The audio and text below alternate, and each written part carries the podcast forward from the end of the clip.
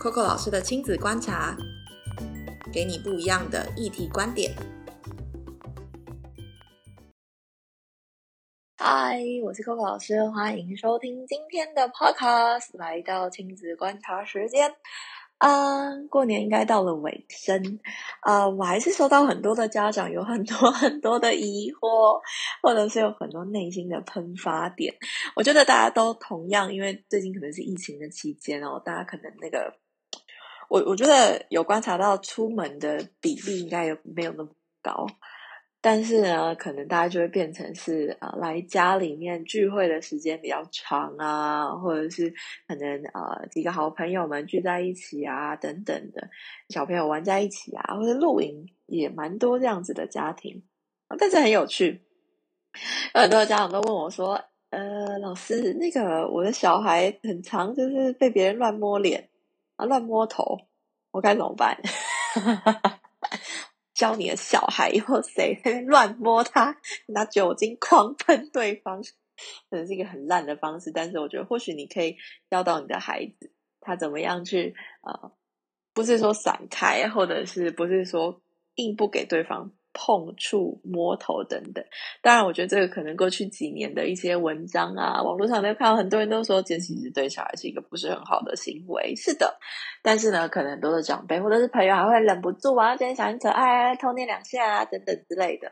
所以，到底该怎么办？我觉得你的小孩或许可以自己保护他自己。如果他是一个有言语能力跟行为能力的小孩，他可以很明确的跟大人说：“嗯，你不要碰我的头，因为现在是疫情期间。”哎，你可以复制这段话教你的小孩，但是用有礼貌的方式说：“因为现在是疫情，所以你保护我，保护你，你不要摸我的头。”好，或者是可以鼓励孩子，他可以先优先打招呼，但是跟对方保持一个完美的距离。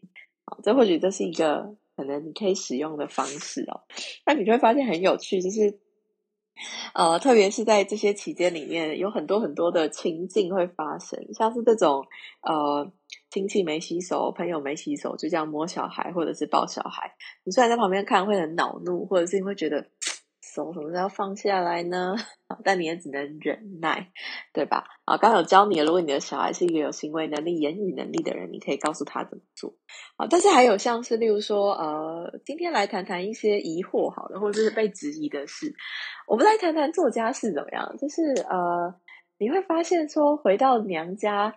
呃，回到婆家，呃，到底要不要做家事？可能女儿回到娘家就是各种横躺，就是外婆照顾，我们变成一个女儿。那可能有时候回到婆家的时候，到底被质疑要不要做家事，要不要做这件事情？我不知道你的感受是什么，但其实，嗯，要不要跟积不积极？跟能不能，我听过很多很不同的说法。例如说，有很多的妈妈，他们回到婆家，其实婆婆或者是婆婆那边的家人是不让她做这些事的，因为她觉得，嗯，不用啊，你嫁过来又不是做这个的。但是我也有听过，就是婆婆其实会私下在计算她到底做了几次，或者是做的状况怎么样。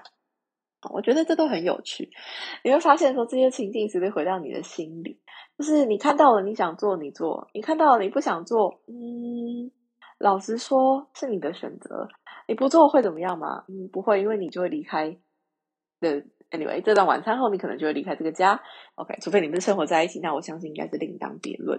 好，但所以呢，回过头来是你的心脏到底有多大颗，跟你怎么看待这件事情？今天你积极或不积极？呃，我想对你来说有影响吗？如果你是很在乎婆婆眼光的人，那我想你应该会非常积极。但如果你不在乎，你很做你自己，那我想派出你的老公去洗碗，这应该也是一个很好的方法。OK，所以呃，每一个家在今年过年，我相信你应该都有很多好玩的事情发生，或者是恼怒。